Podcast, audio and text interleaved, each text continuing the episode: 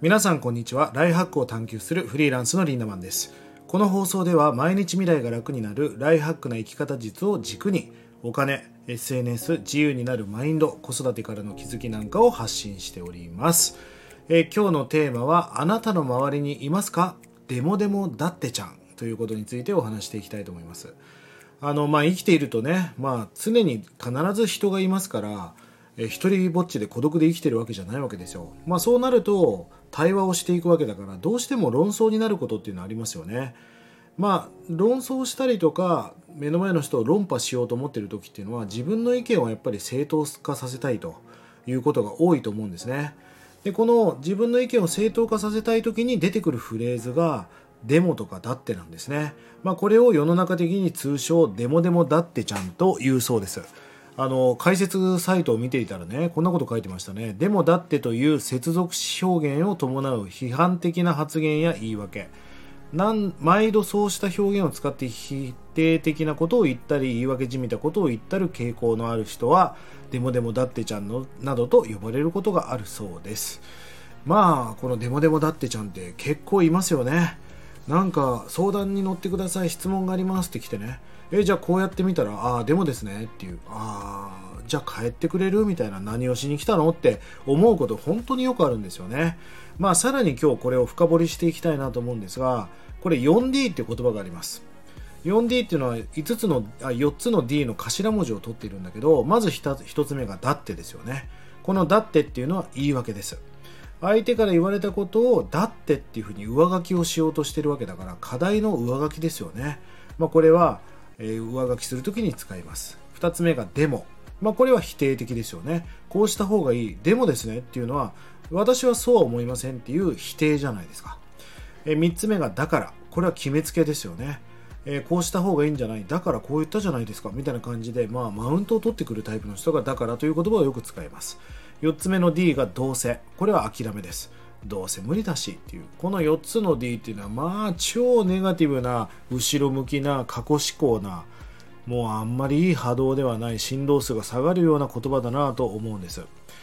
このデモデモだってちゃんには共通点があります、うん、まず自分が可愛いですよね、えー自分のことがまあ自分のことが好きってわけでもないかな。でもなんか自分をどうにかしたいと思ってる人が多い。あとは人のせいにする人が多い。おしゃべりな人も多いですね。なんかまあでも喋る理由も喋ることによってえー言葉によって相手を押さえつけたいとか自分の言い分を正当化させたい。だから言葉言語を使って喋ろうとする人が多いんじゃないかなと思います。自分がどれだけ頑張ってるかっていうことを正当化するためにめっちゃ喋ってくる人とかいますよね。えーそして自分と向き合うことが苦手。まあ自分と対話できない自分とのコミュニケーションが下手なわけです。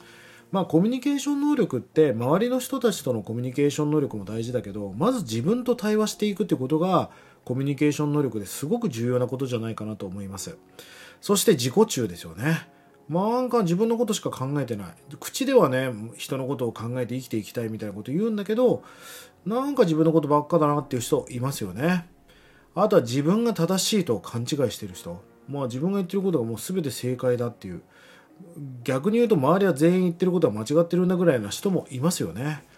あとはプライドが高い。なんか言われたくない怒られたくない。まあそういう人も多いです。そして怒られたくないという人も多いし敏感な自意識過剰タイプっていうのも多いです。まあこれが大体デモデモだってちゃんの共通点だったりするわけですよね。じゃあこのデモデモだってちゃんって嫌じゃないですか。自分がなりたいなんて思わないですよね。寒いしなんかかっこ悪いじゃないですか。友達ができないですよこんなことばっかり言ってたら。うん。じゃあどうやってこのデモデモだってちゃんを改善していくか、えーそういう人間力を上げていくかというお話をしていきたいなと思うんです。まずやっぱり自己肯定感を高めるってことがすごい重要なことだなと思います。あのーまあ SNS の話をしておくと、まあ、例えばそのいいねボタンってあるじゃないですか。あれ海外では英語圏では like っていう like っていうのは日本語で言うと好きですよね。ところが日本人があれをいいねっていう言葉に変えちゃったわけじゃないですか。いいねっていうのは承認なのでいいねが少ないと私は承認されてない認められてないっていう勘違いにつながりやすい。まあだから SNS で疲れてしまったり SNS で心が病んでる人って結構多いと思うんですよね。あれ本当はいいねじゃなくて好きっていう日本語に変えればよかったのにいいねという承認を高めてしまった。まあ、承認というのは大きく分けると2つの承認があって他者からの承認と自分で自分を承認する自己承認という、まあ、幸せにとって重要なものは何かって他者からの承認ではなく僕は自己承認だと思うんですよね。まあ、もっと大きな言葉で言うと自己需要ですかね。まあ、英語で言うと I love me でしょう。私って私のこと大好きなんですっていう。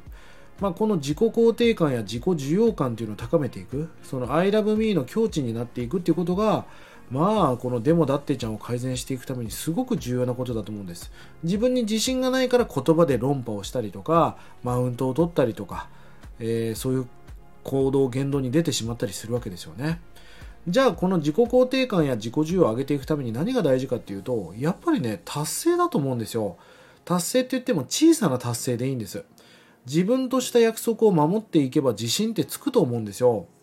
そうですね。例えば毎日お茶碗を洗って寝るって決めていてそれができてなかったらああまたやらかしちゃった。私はダメな女だ。みたいな感じになって自己否定が始まるじゃないですか。それは自分を否定してる人なんかやる気なんかなくなっていくしモチベーションも下がっていくのは当たり前ですよね。でも逆に自分と約束したことができた。今日もできた。明日もできる。今週もできた。今月もできた。今年もできたっていうふうにたくさんできたはかき集めてる人っていうのはそれは自己需要とか自己肯定感は高まるじゃないですか。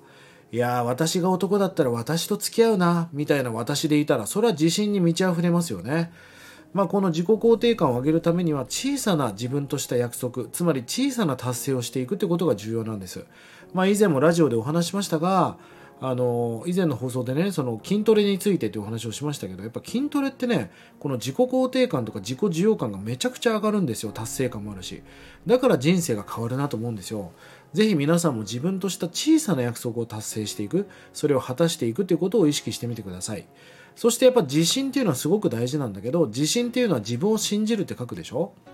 でも自分を信じるっていうこの信じるをさらに細分化して左と右に分けると漢字って面白いんだけど人に言うって書いてあるんですね。自信っていうのは自分のことを人に言うことなんですつまり俺はこう思うっていうことを本音で言えるとかそういう人って自信家ですよね。だから自信っていうのはお金を稼いだとか会社を立ち上げたとかそういうことだけではなくやっぱり自分と対話して自分のことを人に言えるかどうか本音で喋れるかっていうのはすごく重要なことだと思うんですよね。心が強い人は自分が思ったことを人に伝えれるイエスマンではないということです。イエスマンはイエスって言いたいんではなくて場の空気を和ませようとか嫌われたくないとかっていう感情からイエスマンになる傾向が強いなと思います。さあ今日はね、そのデモだってちゃんどうなんだというお話をしました。まあ、これを改善この4つの D を改善させる方法もお話しましたがぜひ皆さん小さな自分とした約束を達成し自己肯定感や自己需要を上げていく。そして自分が本当に思っていることを本当に言葉にして言語化して伝えていく。